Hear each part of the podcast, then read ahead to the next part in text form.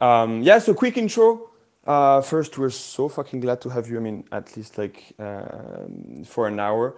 Um, I, we usually do this every Friday, uh, 9 a.m. Um, PST, but right now I think that the Europe time and the US time is a bit uh, twisted.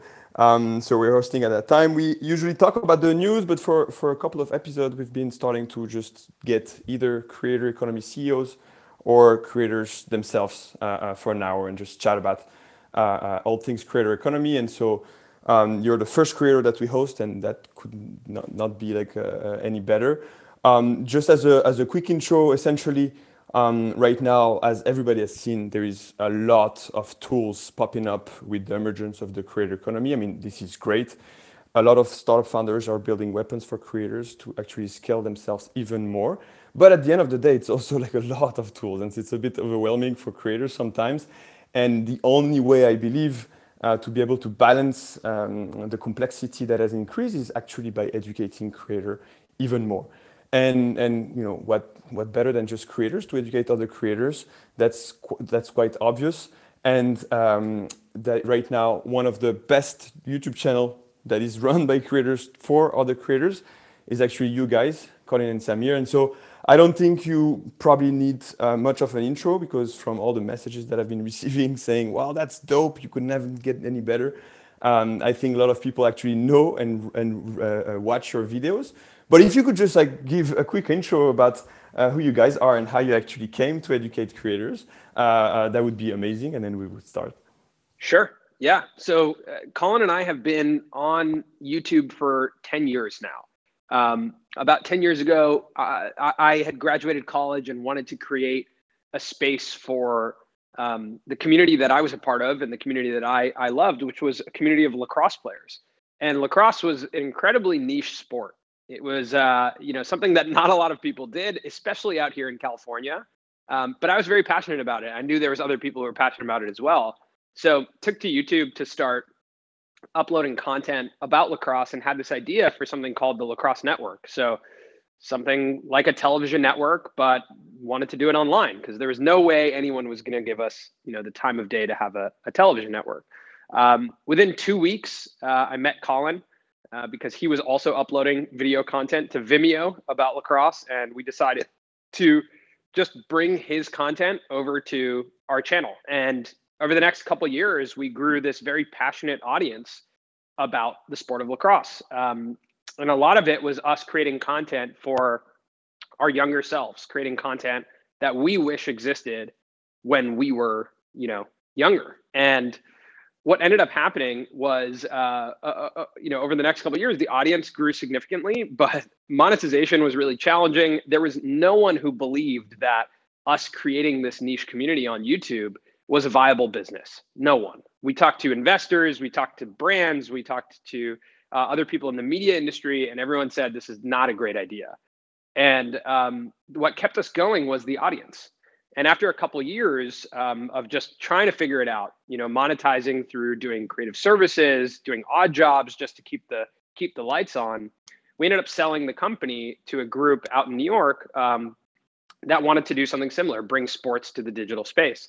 And so from there, we started working with bigger creators. You know, we had commercial success with what we were doing, and we got jobs. You know, getting to educate athletes and, and sports leagues about the value of YouTube and even brands bringing brands over to the platform and and really allowing and, and educating an industry about why YouTube and and, and social media was um, not only just a viable option, but actually the future. And so if you fast forward to now and you you look at just the extension of what we're doing, when we left that company, we were just very passionate about the creator space. And we started talking about it internally more. It was the conversations we were having we couldn't we didn't figure out exactly what we wanted to make but what we've landed on today after years and years of, of trying to craft what content we want to make it's almost the same thing as what we started we are currently making content for ourselves 10 years ago when we first embarked on the journey of being youtube creators there was not a community of people who could help us navigate this path there was not anything we could look at around that's what we aspire to be like and that would have been really helpful and so the reason why we're so passionate about educating creators is because uploading to YouTube and, and pressing that publish button has changed our life, and we want to help empower others to do that. And that's what we're doing today with our channel and with our content is is we're trying to create a community and trying to educate, empower, and encourage the next generation of creators. And so for for an hour, um, we're going to basically split uh, uh, the questions in three, and then you know, uh, starting first by you know you, the business, Colin and Samir, then two, talking about like exactly what you just said, educating the next generation of creators, and then like you know, uh, uh around like in 45 minutes, then we'll get people on stage and um, and let them ask uh, you questions. I know there's a, a lot of those. Um, just to start, I mean, I, there's one video that that you pushed, I think, a, a few months ago. I think um, that I really loved. Um, and you talked essentially about the, um, the leverage and the change that happen when you define your audience a bit more specifically, and then you align this with a consistent format and plug this with relevant brand. And that kind of like, you know, shift happened in the end uh, of 2019. And recently you just tweeted that over the past 20 years, you saw like a 600% increase in subscribers. And you're talking about how you prioritized your process for making videos. I thought that thread was fascinating, especially on the content of that, of that previous video. Can you unpack more a bit like this thread and what you meant by that? Colin wrote the thread, so I'm going to let him uh, take it from there. And then Hugo, I think you said 20 years, and I just want to clarify to everyone, it hasn't taken us 20 years to gain 10,000 subscribers. 20, 28 days. oh yeah, well, uh, definitely, yeah, absolutely. Yeah. I'll let Colin take the uh, the you know audience definition, and then yeah, so, so basically, the gist of the thread was uh, based off of some of our backend analytics, which showed that over the past 28 days, we've grown, I think, 600% when it comes to subscribers. And, and, there's no doubt in my mind when I look at like the last four or five years of us operating as Colin and Samir, the last month has been our healthiest by far. Um, and, and I think that did start with us deciding that we are here to support creators on their path and that's that's the first and foremost and just making sure that no matter what we do it fits that guideline but then on top of that we realized that if we wanted to build a community we need to build trust with that community and the best way to do that is to be consistent we always talk about how like social media is a conversation but if it takes you two three weeks to take part in that conversation because your video making process takes that long, then you're going to miss out on the conversation completely. And if you're not conversing, you're, you don't have a community. So, really, what we did uh, in the first couple months of this year was take a step back. We didn't put publish a single video in January because we just realized that we have to get our process under control so that first things first, we can actually be there for our community and be there for our audience when we say we will. Um, you know, just because we were making videos in 2019 and 2020 that were empowering creators, we weren't doing it on a consistent basis. We weren't doing it uh, in a way that was discoverable, in a way that was building trust with our audience. So we actually started a second channel, which was a podcast video channel where we just started filming our podcast. And we said, you know what? This is a manageable format for us. Let's do this uh, and release an episode on this second channel every Monday, no matter what. And we tracked the data of that second channel, and, and the growth was incredible. And then at one point, Samir and I just looked at each other and we were like, well, what are we doing? You know, our main community is over on our on our channel that we've been working on for four or five years.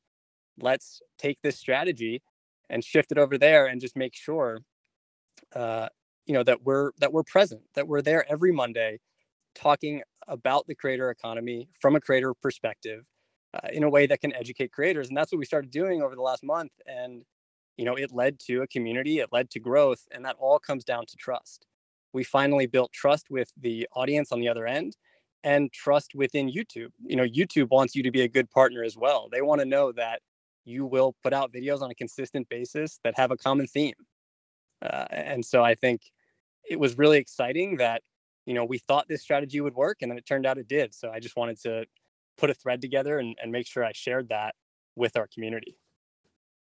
And and one more thing, uh, uh, Hugo is like the the the creator's conundrum. I think is that you're constantly creating content uh, with and for your community, and the storytelling is typically going out. Right, it's external storytelling. You're telling different stories uh, on a, on a regular basis. But one thing that I think happens in startups and and happens with companies is you have to create some internal storytelling where inside of your company you start to understand like what is the story of our company who are we and and and how is this story going to be told?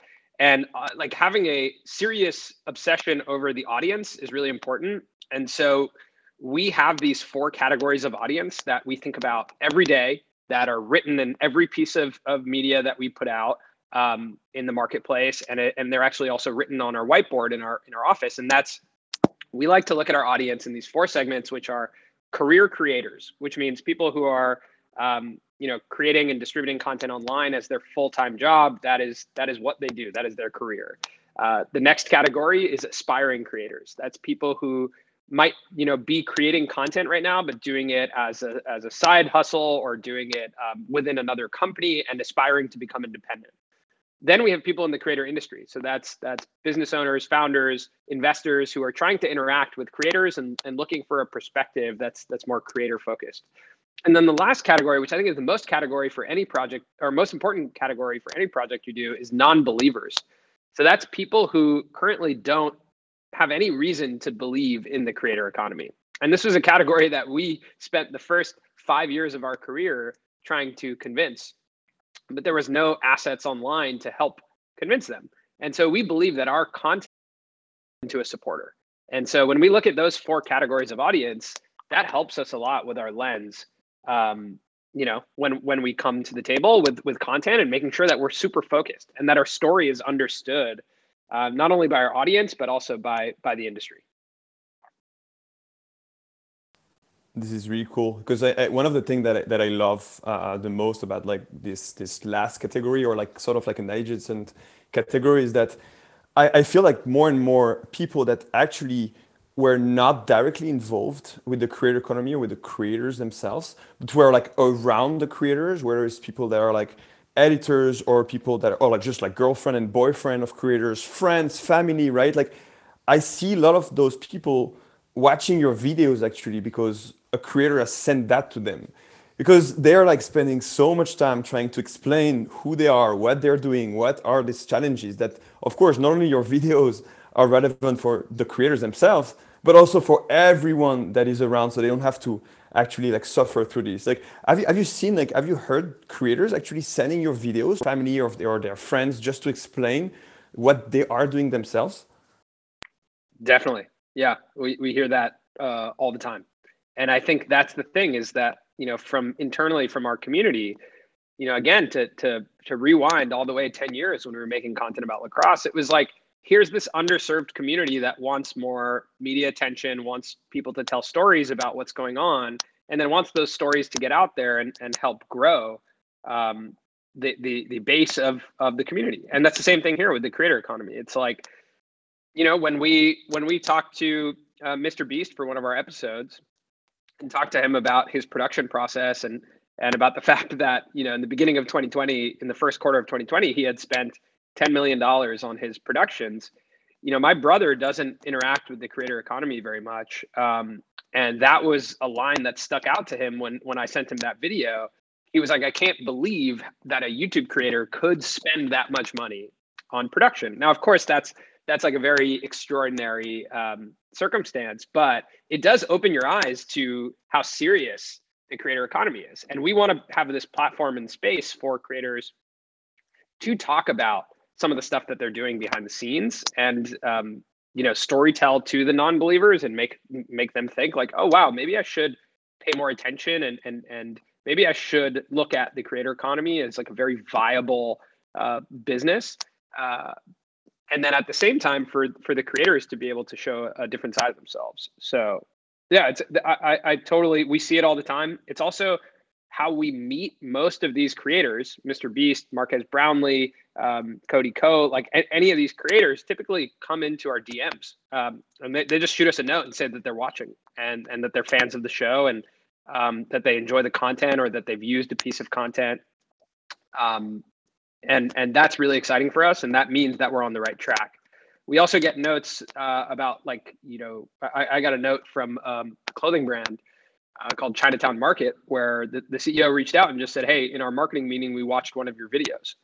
Uh, and that that's very empowering for us. That that means that we're on the right track. That not only people in the creator, you know, direct creator economy, but people also surrounding it, you know, again, the people in the industry are also looking and saying, "Hey, these these guys kind of know what they're talking about, and and we should we should take some of these strategies or take some of these lessons, and we could probably implement them into our business."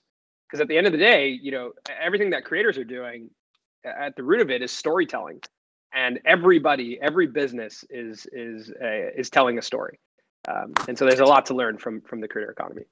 Uh, I would just add to that too. Even you know, outside of outreach from brands and creators, we get messages all the time, and we got one specifically last week from uh, a high school class watching one of our videos, and I think that's that's actually the most exciting to think about how uh, the the roadmaps that we are detailing and showing for creators the fact that like younger generations are getting access to this uh, and learning about it in schools that gets us really excited uh, making sure that like younger generations are starting to get an understanding of what the creator economy is how they can interact with it and some of the storytelling techniques that they can utilize right away I love that. I feel like storytelling is such a transferable skill they can apply to nearly any job or activity to kind of um, that's something that's like a skill that always carries forward.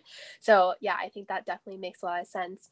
So my question, I guess, as a follow up to that is that I think we saw that um, Twitter thread going around about so many um, young like kids out there basically aspiring to be YouTubers, which um, is really cool. And I think, like you said, a part of that is storytelling but there's also this other um I guess theme going around where it seems very saturated and also seems like a lot of folks are kind of going into creating content to just merely create content. Um, and what would you, I guess, say to give advice to those who are aspiring creators but don't know where to start? Like they're just like want to be a content creator, but they didn't have that passion in lacrosse that you have, or they're just trying to figure that out? Yeah, I'll, I'll start this one, but I think it's, uh, you're right, Jen, that it's like, it is a very challenging thing to look at now. When we first started uh, making content, the amazing thing is that when we were uploading to YouTube at that time, we would upload like three or four videos a day because we had these like 15 second clips that we thought were really cool. And there was no other place to upload them.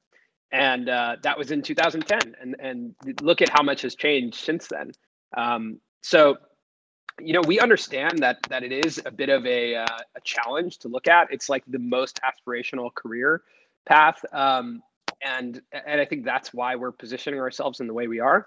I do think that at a high level, there's there's two things to think about. One is like as as we just interviewed um, uh, Nas Daily for for our podcast, and he talked about like this these platforms meeting meeting equilibrium where the supply uh, that they desire meets the demand, right? So like YouTube is kind of at equilibrium where there's like there's a certain amount of demand for video content, uh, and the supply has kind of been met. Now you still can carve out your niche if you're really good at it and and you know why you're doing it. Like Colin and I, I think are a great example. We are not uh, making content that you know every day we're thinking is going to get millions and millions of views. That's not the goal for us. We're trying to carve out our space and build a business around it. And we're actually in the process right now of of building you know different products bespoke businesses and and also an umbrella company that that um, we're happy to uh, you know be chatting about today which is the first time we're actually talking about it um, called publish. And the reason why we're launching that company is because we like i mentioned at the beginning of the, of the call like our lives were changed by pressing publish. And we are very connected to that concept of of you know um, telling your own story doing it online and doing it in, in very unique ways and don't believe that this career is a one size fits all we don't believe that there's there's only one way to grow. We believe there's actually infinite ways and that you know you just have to be able to navigate it. And so what we want to do is expe- expand our offering of, of educating and empowering creators into true education um, tools and and figure out how to do that in a way that that fosters community um, and build a company that's that's all about that. Well, We love a good is... exclusive. yes, teasing. Like I'm I'm teased right now, so like I just want to know uh, a bit more about like what what are your plans around that, and you know probably like the the formats, the first uh, things that you're going to launch around publish. That would be sure. awesome to know more. Yeah. So the, the you know for us, what we feel like is for every creator who's making you know something and starting to build audience, the next step for that creator is to understand what their value prop is and what an extension of that value prop is. So for us, last year we launched our first uh, online course, and that's because we started to realize people were watching our content to get educated. So what's an extension of the value prop of learning, knowledge, education? It's a course. Uh, and then as we start to grow now even more, even looking at how our brand is looking and feeling right now, you know, like Colin mentioned, we're building trust by uh, releasing uh, our, our show once a week and, and building community. But there's a lot more. There's a lot more stories to be told. There's a lot more lessons to be learned, and we feel like the the value prop extension of learning, of uh, education, of shared knowledge that also fits into those four categories of audience is a newsletter. And so our first product uh, is going to be a newsletter, and it's something that we're working on internally. We've made some hires uh, and and are are actively uh, working, and we'll be rolling out a beta list for people who are interested in giving feedback. Uh, but we want to have a newsletter that's out in the market that's about the creator economy from the creator's perspective, and we think that's that's what's different about us.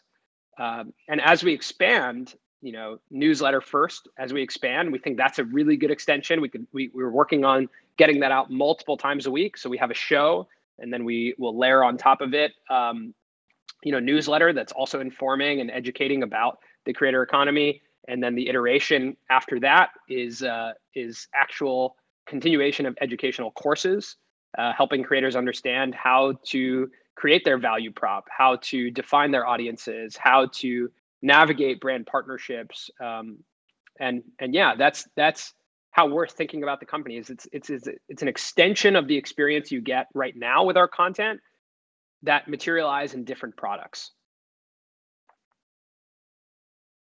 Super cool. I have one question. I, I don't know how how relevant that would be but so i'm always drawing the, the, the parallel between startup and creator because you know for me a startup is an organization that scale and the creator is an individual that scale. So obviously there's a lot of things that are going to be repeating itself even if a lot of things are going to be changing one of the things around like startup education uh, um, that I saw was really important is to really uh, differentiate the type of education you give to people that want to create startup and that are optimizing for freedom or the people who are starting startup and are optimizing for glory, right? It's the difference between bootstrapping a SaaS business and then going like the VC route and raising billions to actually go faster.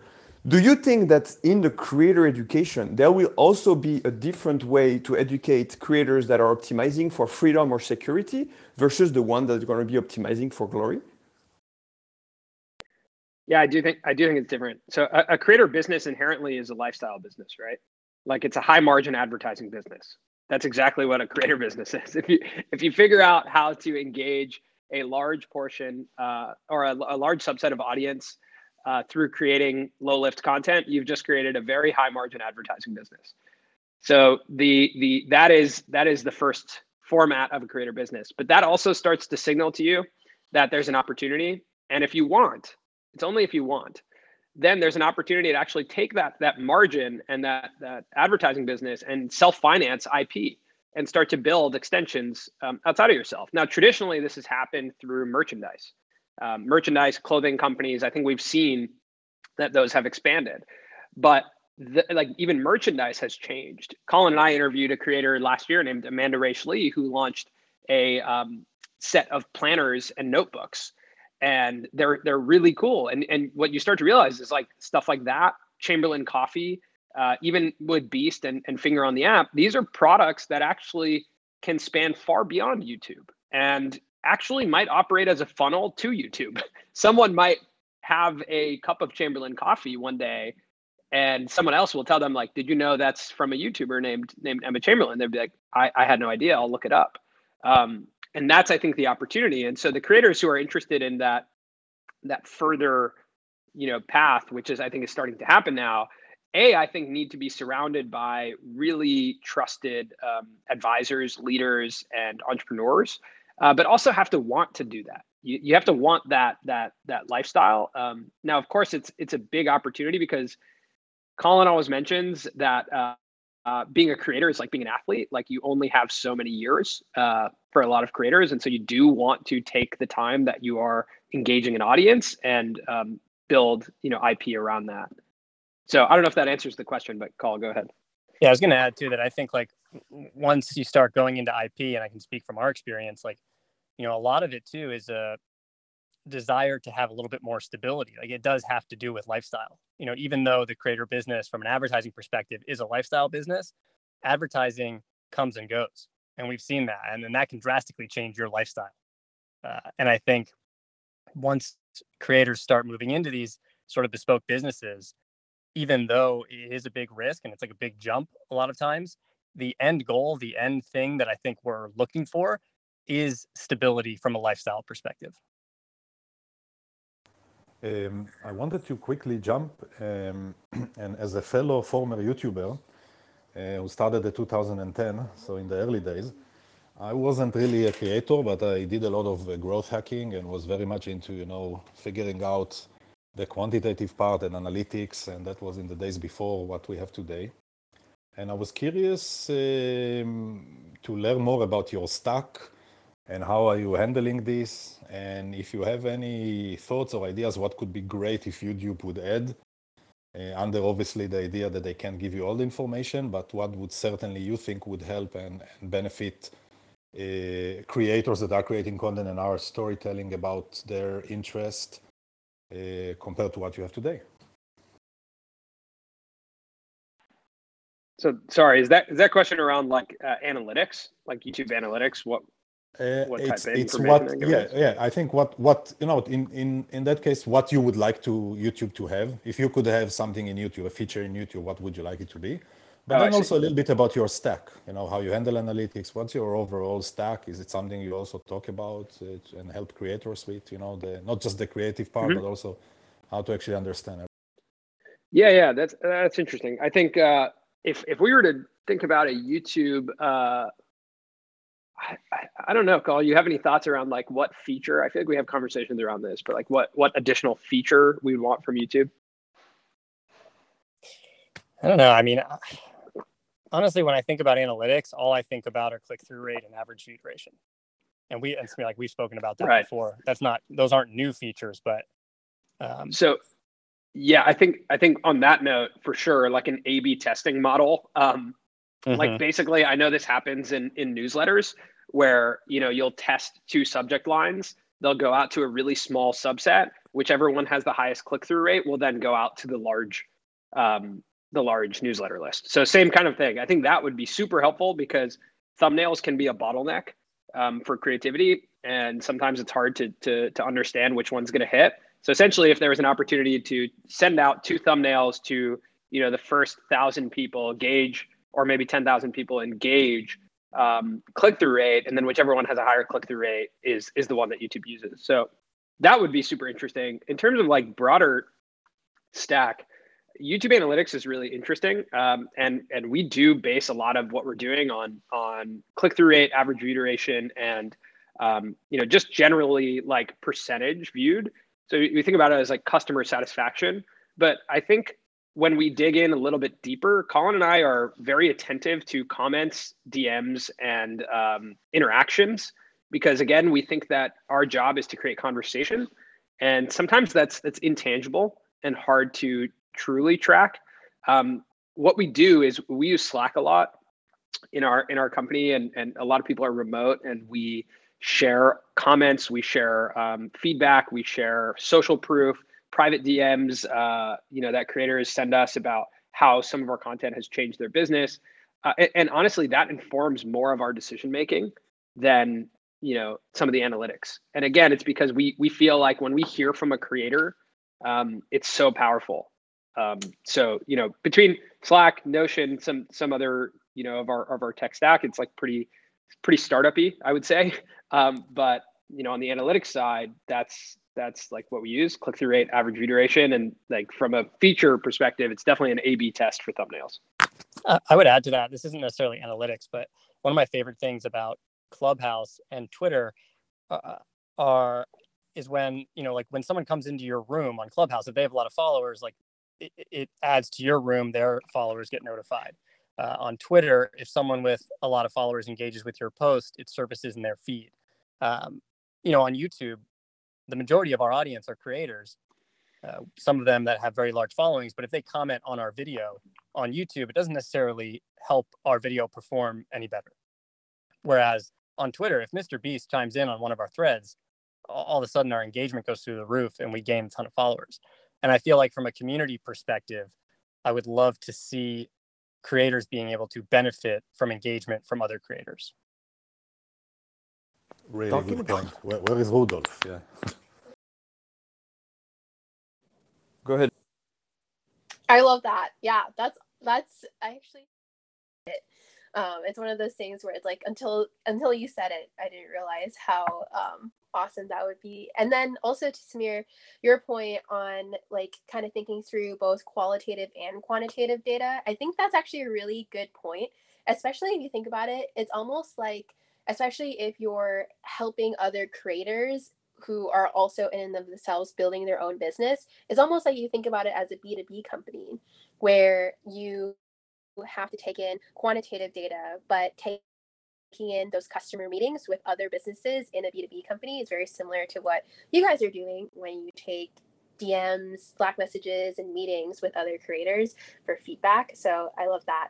Um, so I wanted to kind of pivot um, to, I guess, recent news that happened this week, um, which was the announcement of Creative Juice. And I guess importantly, Mr. Beast investing $2 million to um, invest into new upcoming YouTube channels and offering mentorship and things like that.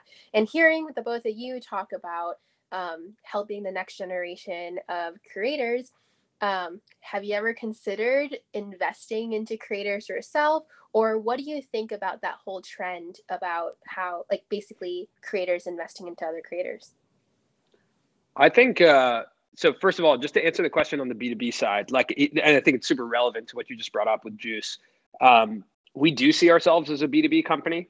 Uh, we see Colin and the the D2C brand within it, if that makes sense. And so that's why we're launching Publish to have a housing unit for for all of our B2B offerings.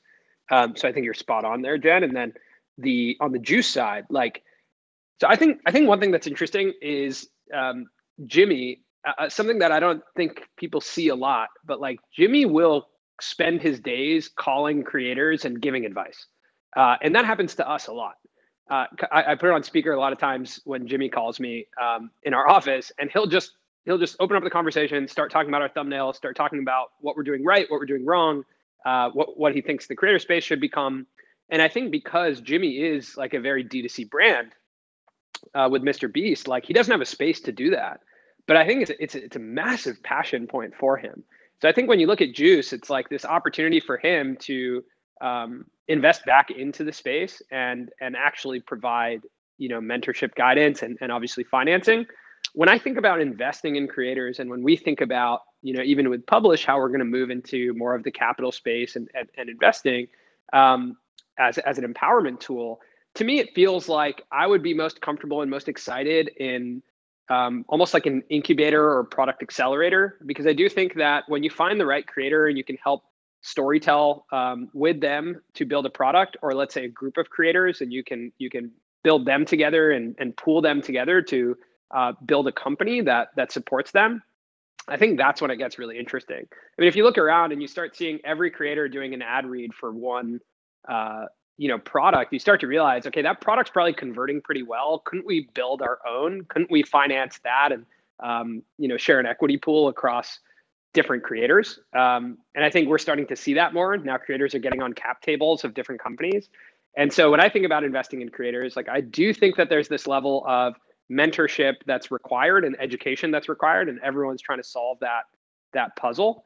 Um, I think, you know, for me, my comfort level would be in investing in the IP that creators create. I think the uh, the channels are tools to build IP in, in my perspective and tools to build businesses. Whereas I think Jimmy is in a different situation where his channel has is like an unbelievably viable business. Uh, I just find it hard right now to understand truly how to value um, a channel, which I think they're starting to figure out. Uh, especially because I think like if you took our our Colin and Samir channel valuation right now based on our size, our AdSense, and and a couple other factors, it would be um, it would not be reflective of of even our revenue. And so I think that I'm most excited around content as a tool to build business and, and channels as a tool to build build business um, more than channels and content as the business. So I, I'm interested to see where they go with it. I I think if I'm going to bet on anyone, I'm betting on Jimmy and, and Night Media, um, and I think it's an amazing tool for him to um, get in the door with creators and and actually get a piece of of you know their success and something that he's already passionate about doing and something that he's already doing um, in between productions. Just on that, like if, if I understand what you're saying, essentially is that it's really difficult to invest in like the channel of a creator, whatever the you know the legal entity would be, but it's easier to then invest in the companies that would then sell products. So for example, you cannot invest in Emma Chamberlain's uh, YouTube channel, but then when she actually starts YouTube, uh, Emma Chamberlain's coffee, then you take a share of that. So like either, and then it yes. goes like a, like a financing round. But so one point is that like I remember like vividly your, your video uh, about like how you almost you know well quit YouTube and and then almost like went back and just get jobs because at some point you were just struggling financially to be able to full time uh, uh, dedicate uh, uh, you know to your craft. And so what happened is, if I'm correct, is that uh, you, you, you crafted like a brand deal for a year. I don't know how much was that, but I, I can assume like, you know, like something around like 70 to 100K or, or maybe less or maybe more, but like something that could actually give you the runway for a year. I feel like a lot of YouTubers right now, like that are at that stage, you know, like they've been crafting content, but they need some capital to actually put the production of the content to a higher level, they would actually need 150K and they cannot sell IP because they just have their YouTube channel. So, is there a way at that super crucial moment to actually enable financially some creators, early stage creators, so they can actually like cross the chasm in a way?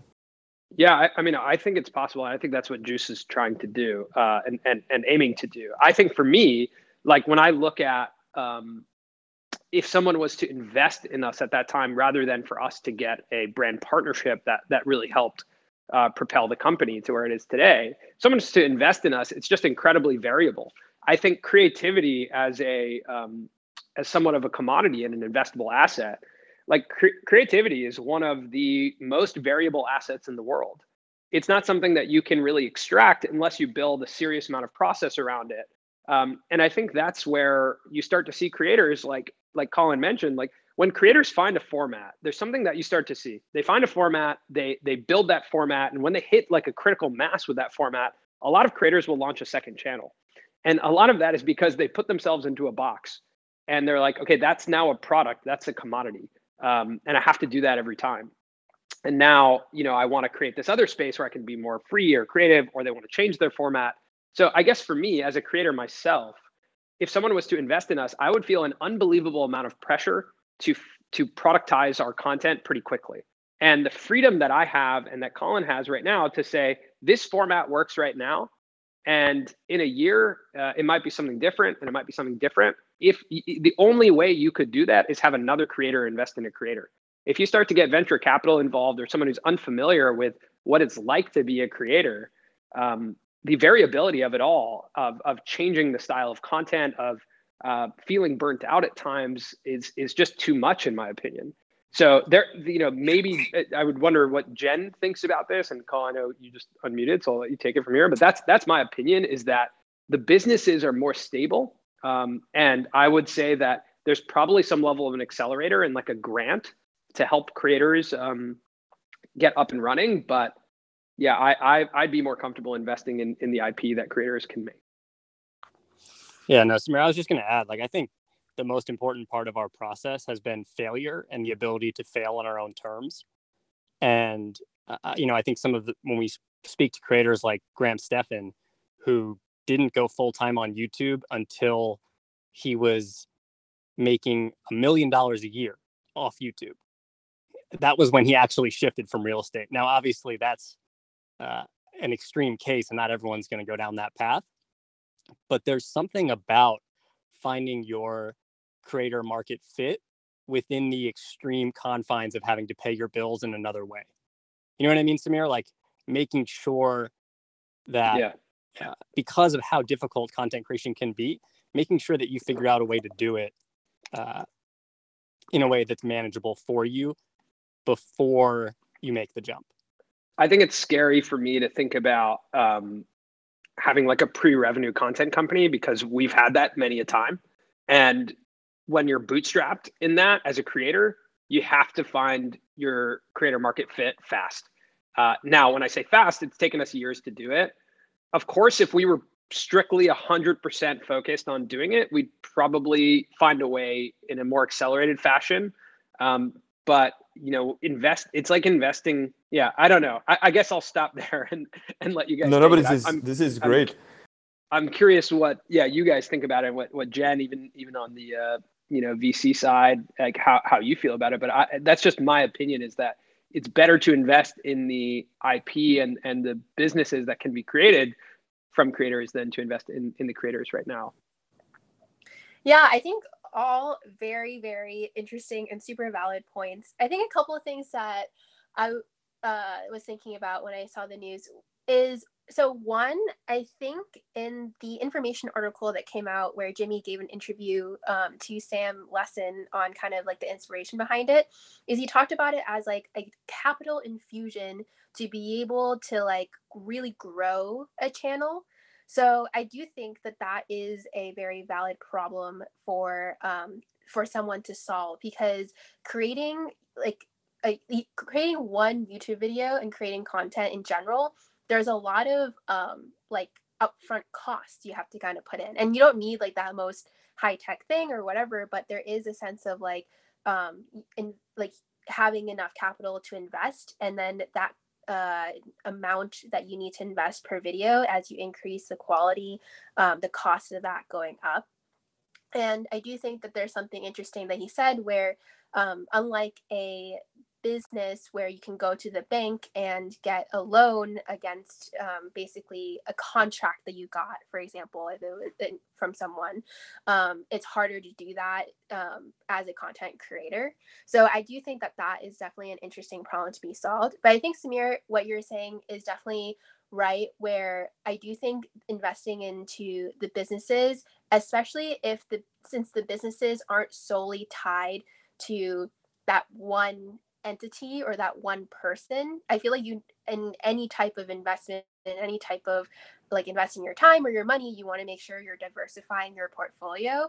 And it like especially in light of recent controversies if you do put all your eggs in one basket and kind of put the one person or the one entity in like on a pedestal there are risk factors to that so um, I'm curious to see how that is going to play out in light of the investment landscape.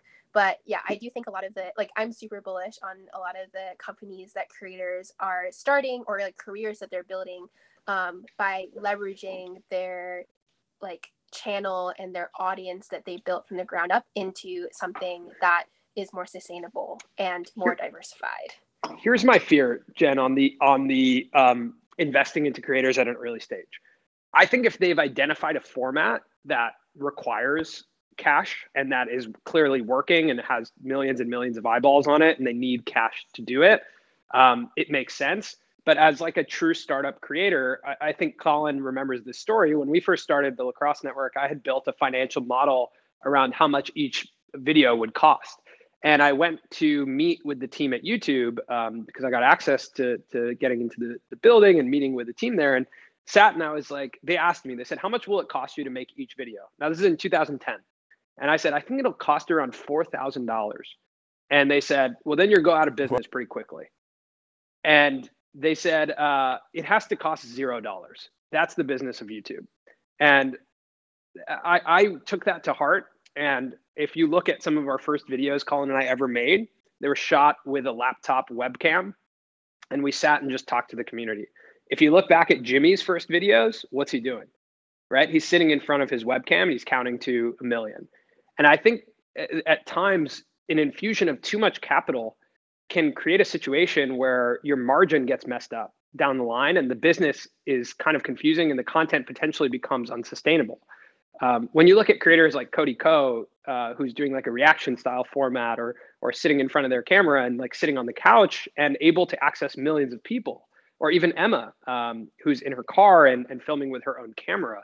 Like, had she started with a production crew or with the cost being high, the margin down the line gets kind of confusing. Um, and then the value of that creator of being this like intimate relationship, I think, is different. And so I think that it has, it's all creator specific.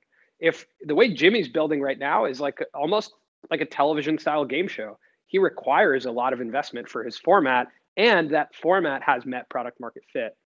So I think that it's very creator specific. It's not a one size fits all business. There's some creators that can command a frame, sit in front of their their camera, and engage millions of people. And I don't think that uh, infusing them with capital will create a sustainable model down the line. Um, it has to be the right format.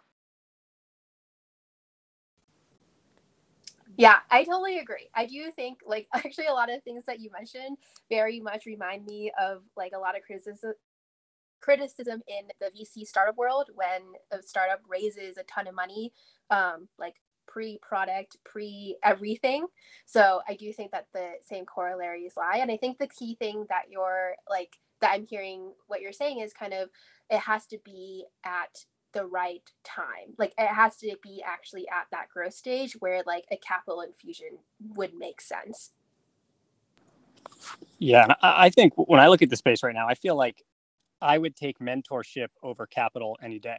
Uh, and I think a lot of these creators are in a similar type of space. Like if you look at Taylor Lorenz' most recent article about all gas, no brakes, and how they signed a contract where they lost all of the IP and all of their social channels.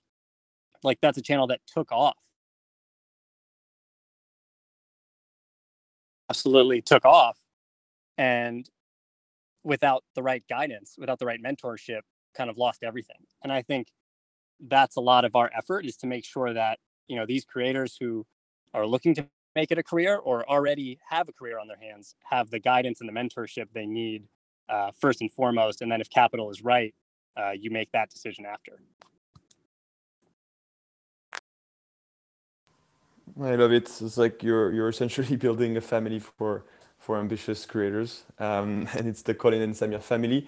I I would love to continue this conversation forever, especially on this topic. This is the most fascinated one. I mean, that's the one that is obsessing me these days. Um, I would love to take some questions from the audience. What do you think, Jen? You, you wanna you wanted to do like a um, like a quick um, sort of like rapid fire set question uh, right now. And if so, so if you want to ask a question, I have five people right now, so I'm gonna get the first ones in. But then please raise your hand if you want to ask a quick question.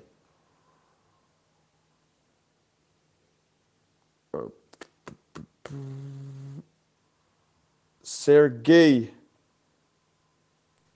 Can you hear Sergey? Welcome. Yeah, yeah, yeah. What's your Hey guys, uh, big fan, Colin Samir. Pretty excited to uh, hear you speak. Um, so uh, I'm from Stream Elements. We're kind of building products right now for YouTubers, uh, very experimental, very out there. And um, I wanted to ask you guys. You mentioned um, how you care about uh, DMs and conversations, and you know you use um, different tools. What I mean, I, I just wanted to talk about that, the connection with the audience, the engagement with your fans there's lots of talk about super fans, you know, 100 true fans and 1,000 true fans. How do you view that? Um, so first of all, thanks for the question. Thanks for thanks for watching. Appreciate it. Um, so in terms of engagement with the audience, like you know, it's not easy. We we do get a lot of emails. Uh, we get a lot of DMs. We uh, try and re- respond to a lot of them. Sometimes we read them screenshot them, send them around to each other, and then you know kind of miss our miss our wave to to respond or forget to respond. And so if if you are someone who has uh, DM'd us and, and we haven't responded, um, we will get to it at some point. we just I think need to schedule more time uh, to do that, but we are reading a lot of them. Uh, when it comes to that concept of, of a thousand true fans, I think one thing that's really interesting is when we sold our course last year, we sold it for a hundred dollars, and 700 people bought the course. Um, so it, it, you could do the math and think about the concept of if we got 700 views on a YouTube video, is there any world where a brand would pay us that amount of money? Absolutely not. Um, and so you start to realize the value of, of an engaged audience and start to realize that the fans who, who, if we're listening to them, if we're actually listening to what products they want, uh, if we're actually in the comments and, and reading uh, what, what the reaction is to what we're making, we can create products that they will support. And our fans and the people who are in our community will value us at a much higher rate, at a very significant um, rate compared to any brand. And that's what's important. I think you know uh, Jen, who's who obviously we we interviewed um, for our video about NFTs. I think auction-based pricing is a great example of people who uh, are able to tap into their true value from their fans. So I think a thousand true fans also leads you to your true value in the market, which is defined by the value you're creating for your audience. So I think um, that's the, that's what's interesting about you know more niche creators. That's what's interesting about uh, the, the the community we're building and, and what we're excited about is that we can actually gauge what value we're providing to them, build products around that, and then you know our audience will value that higher than anyone else. Um, and so that's that's the exciting part. Fernando, you want to follow on? Absolutely. Thank you guys so much for bringing me up on stage. Big fan, uh, Colin and Samir, and uh, you know Hugo, Yuri, and Jen all know that I'm a big fan of theirs. Shout out from the MOC Discord. Uh, by the way, uh, my question is for creators. You know, I'm I'm building uh, a startup in the creator space, and I am just curious uh, for from Colin and Samir's perspective, how do you guys value um, sort of the ability to do and to build uh, using tools that allow you to do it in a white label fashion, right? So we've been talking a lot about super fans and the connection to those fans. So I'm get, I guess I'm, I'm curious about how you guys see the importance to uh, creator tools allowing for a white label experience so that the creator can essentially express their creative vision and freedom. Uh, do you guys see that as important when building tools in the in the creator economy? My short answer is yes. Um, Colin works a lot on our is kind of like the the master of of all of our branding and how we show up. And um, you know a lot of times our decision making for what tool to use is based on if we can white label it or not. So we we care about it. I don't know if a, a ton of creators um, care about it but i definitely think it as an option. Like for example um, patreon does have kind of a, a, version of that which is memberful. Uh, it's it's it's it's it's cool. It's it's the version that we would probably use if we were to move into membership club but you know because creators are building environments that their audiences are familiar with and comfortable with i think it is important to be able to have a level of personalization not only to the creator but to the community that's interacting with it. So in my opinion i think white labeling is super important. Um, so yeah that's that's that's where i'll go with that.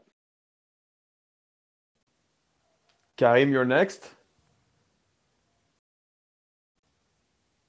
Hi everyone, thanks for, for having me on stage and uh, awesome to hear from uh, Samir and Colin. I'm a huge fan. I watch every um, video re religiously when it's posted on YouTube. Um, I had a question um, more around um, so the potential of, of, of cre creators as you've spoken about it to professionalize and productize a lot of their pro uh, processes and what they deliver to their audiences. And I was wondering from your experience, what's like the um, in this professionalization process? What's the one or two things uh, an aspiring creator can do in order to like really get um, get ahead and really uh, uh um, get a lot of leverage in this direction of uh, productizing the content and also of, of prof professionalizing the, the whole uh, structure. Thanks. I'm going to say, uh, well, first of all, thank you. Uh, thanks for the question. Th- thanks for watching. Um, I'm going to say packaging. I think packaging is the number one X factor. So, uh, like I mentioned, like storytelling internally uh, and being able to storytell in the market is really important. So that typically materializes itself in like a pitch deck. And I think if you think about yourself as as a business, like you need a really good pitch deck, and then even beyond that, you need to package your formats too. So creativity is very intangible. Like how how you sell creativity is is somewhat challenging. You're selling, you're in the business of ideas. So you have to make them feel as tangible as possible. And the way you make your business feel tangible is through uh, a pitch deck or, or maybe a, um, a reel or a trailer or, or something that explains what you're doing to the market. And then additionally for your IP, like building names and formats around it is really important. I think the Try Guys are a great example of this. The Try Guys are, um, you know, a group that has has packaged themselves super well, uh, and each of their formats gets packaged and incubated and has a brand name, um, and then is able to be spun out into, you know, they just they just inked a Food Network deal. And so when you're a creator, like Colin mentioned on the all gas no brake situation, like learning about intellectual property how do you package it from a legal perspective? Like, how do you make sure you own it? And then on the other side, how do you package it into the market? Like, creatively, how do you build packaging around it?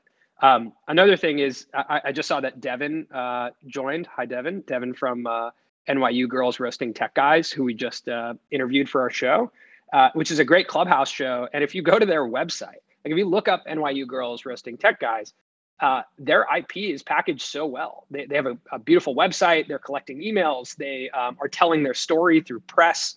Um, and when you when you think about how they're packaging, like it is very tangible how I would interact with them. And I think every creator needs that. Hi. Yeah. Hi, Devin. Oh, hey. I got invited up. Thank you. I'm flattered. Do you want to com- hey, Devin, do you want to comment on that?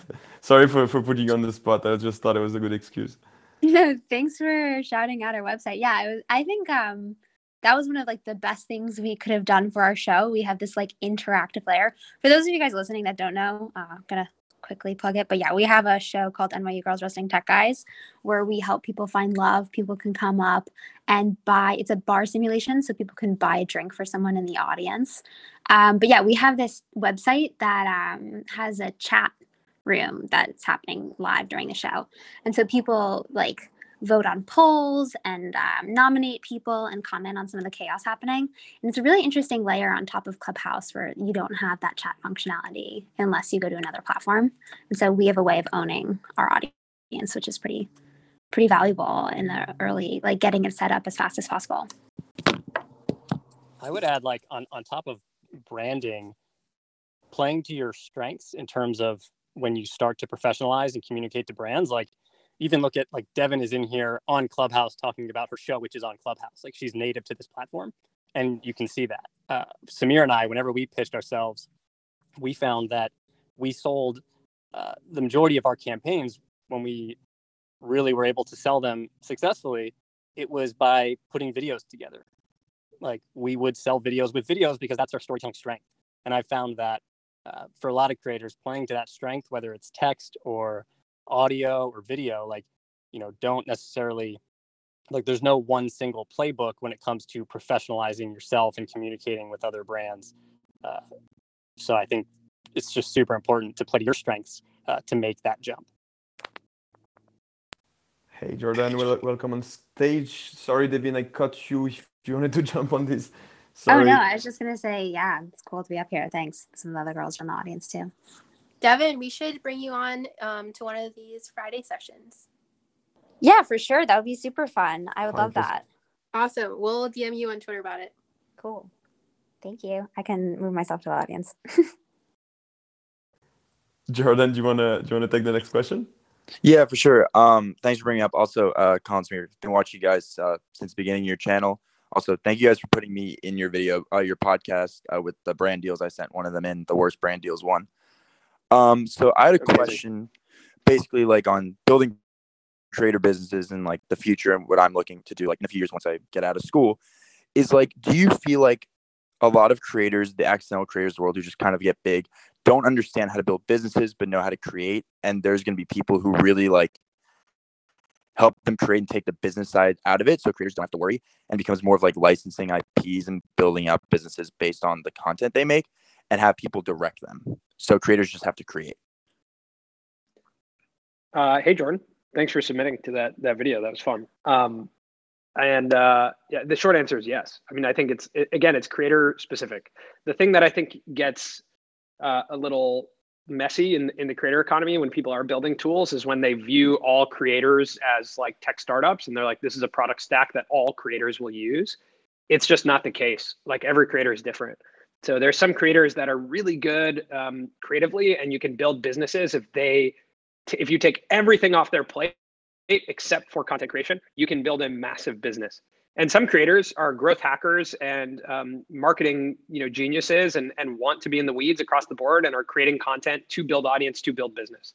And with that creator they're going to be more involved and they might uh, uh, you know want to operate as a chief strategy officer or, or, or cmo um, of a business i do think the one thing that colin and i recognized and we, we talked about this in our interview with Marques brownlee as a creator, like you're very used to controlling everything. Like you build a team around you to support your ideas.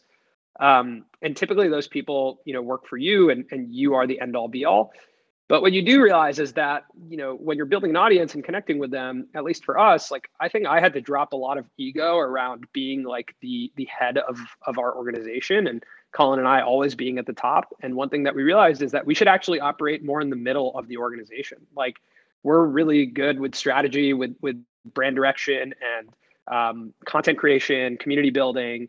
Uh, but you know, some of the other stuff, there's other people who are who are way better than us, um, and that was a realization that we had to make, and recognize that we want to build our company more like uh, you know, not necessarily only make hires that are below us, meaning like supporting our ideas, but also make hires above us have hires that are able to build businesses around us, have hires that are able to say no um, to us and, and help focus us. And that that has changed everything. Um, in the audience right now is is Josh Kaplan, who's working with us. He's uh, formerly of, of Morning Brew, and um, he's been a, a massive support to the business. Like to come in and, and be able to focus us and actually get products off the ground and, and help us build publish.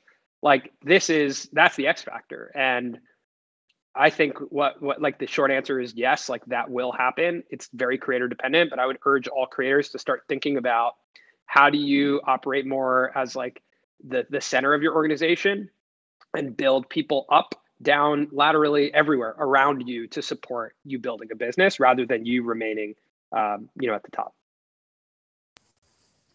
And just for the last question, you know, except if Jordan, you want to comment on that, I just saw you muted yourself. Yeah. Um, I don't know if I'm able to ask a follow up to that because they said something that like kind of stuck out there. Oh, sure, um, go ahead. So with that, do you think creators? I know you guys talk about like uh, the middle class of creators a lot. Do you think a middle class creator with just a very core, de- uh, dedicated audience that understands how to build businesses is more at an advantage than like a larger creator who doesn't understand that world? Do you think the middle class creator that is business savvy is like a person who's going to do really well in this world versus someone who's huge but doesn't understand what you're talking about? I think you have to define doing really well and success there. You know, so it's it's it's very uh, creator dependent. But I would say that like uh, to to answer the question in maybe a different way is that I would not feel if I looked at a creator, you know, who's considered in in, in the quote unquote middle class of creators uh, at a disadvantage for building a business compared to someone with millions and millions of of uh, subscribers. Like I don't I don't think that is the determination of how big of a business you can build. Um, so I do think it, it comes down to storytelling, how engaged your audience is, and then the, the the people that you put around you.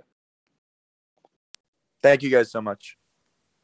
And Matt, hey, welcome on stage for the last questions. Um, yeah, what is it? Hey everybody, thanks for having me up. Um, great conversation. You know, I think there's been some amazing talk around, you know, investing in creators. Uh, I think the question I had today would be probably more for Jen. Maybe Colin Samir, you can answer it too. But you know, how would you actually evaluate, you know, the creator's worth, right? If we're talking about investing in creators, you have to kind of determine evaluation. And I think that's the one thing that worries me in the industry would be, you know, the creators aren't really good business people. A lot of them aren't. And so you're going to need some pretty, you know, informative people around you to make sure they're not getting taken advantage of? Um, that's a great question. It's also a question that I have myself. Um, I have no idea. Like, I think that's actually something um, Colin Samir talked about earlier in this chat, where um, something that Creative Juice is going to have to figure out what to do as you're thinking about investing into channels is like, what metrics are you looking at or are you really just investing similar to how um, like early stage like VCs will say, oh, like we mainly invested in the team, like we know this team is going to succeed and pivot into the right direction. Um, is it going to be something like that and more in that direction and less quantitative? Is it going to be more qualitative and more just like, hey, like let's just make many bets or should we make a few bets? I think all of those questions are still um, open questions in my mind. I unfortunately don't have any answers for you. I'm basically looking around trying to figure it out um, so i'll definitely talk about it if i if i have a good hypothesis that i actually believe in but right now i think that's kind of the main unknown. I agree with you. Yeah personally i think that's why i was mentioning that i believe that uh, the more investable asset is the bespoke business that's attached to the creator um, and the creator comes in as like a, a unique value prop or, or just like an unfair advantage when it comes to customer acquisition um, and, and brand. So I think that that's going to be an evolving process. I do think that there's ways to back into a valuation similar to like a media company or or a you know television format. But I I think that the the the in my opinion the place that I would be more comfortable with is the bespoke businesses because I think you could put a, a team together, an idea together, and start to back into some more data that makes sense, and then the the thing that's going to trade at a disproportionate value is the creator's involvement and the ability to acquire customers and um, build brand. So what I get from that is that we definitely have to do uh, a new episode about just that topic because we definitely need more than one hour uh, to actually um, you know go deeper. Um, I want to be mindful of your time, Colin, Samir first, and, and the audience as well. Um, it's been a, it's been an amazing pleasure. Um, I think that the, the content uh, you know density was was incredible. Thanks for that. Thanks a lot. Thanks for the video. Thanks for the good vibes. I think a lot of people here are confused because they all feel like you guys are their friends, but you don't know most of the people in the audience. I think that's what's the magic of the creators. They're scalable friends, but the unilateral friendship. Um, you're always welcome to you know comment on anything if you want to jump in this uh, creator economy clubhouse session. We host that every Friday. Um, and yeah, it's been a pleasure. The recording will be uh, available shortly next week. And uh, I wish everybody and everyone an amazing, uh, an amazing uh, uh, weekend because that's gonna be the weekend now. Thanks again, and um, and see you soon. I hope. Thanks for having us. If you guys Thank are interested guys. in in checking out our new project, uh, publishprojects.com. We just tweeted it. Jen, thanks for the layup. Uh, Oh, that, and, that's uh, live right now. It's live right now. You can put your put your email in. Uh, we will be sending out, you know, the beta list for our newsletter and notifying people about what we're launching. Uh, and Hugo, thanks for for giving us the platform. Jen, again, thanks for the layup, and thanks for everyone for listening, watching, subscribing. We'll see you guys on YouTube. Amazing. Everyone better put their emails in and and retweet Colin Samir's published projects announcement. Thanks everyone. Awesome. Thanks, Bye-bye. Thank you guys.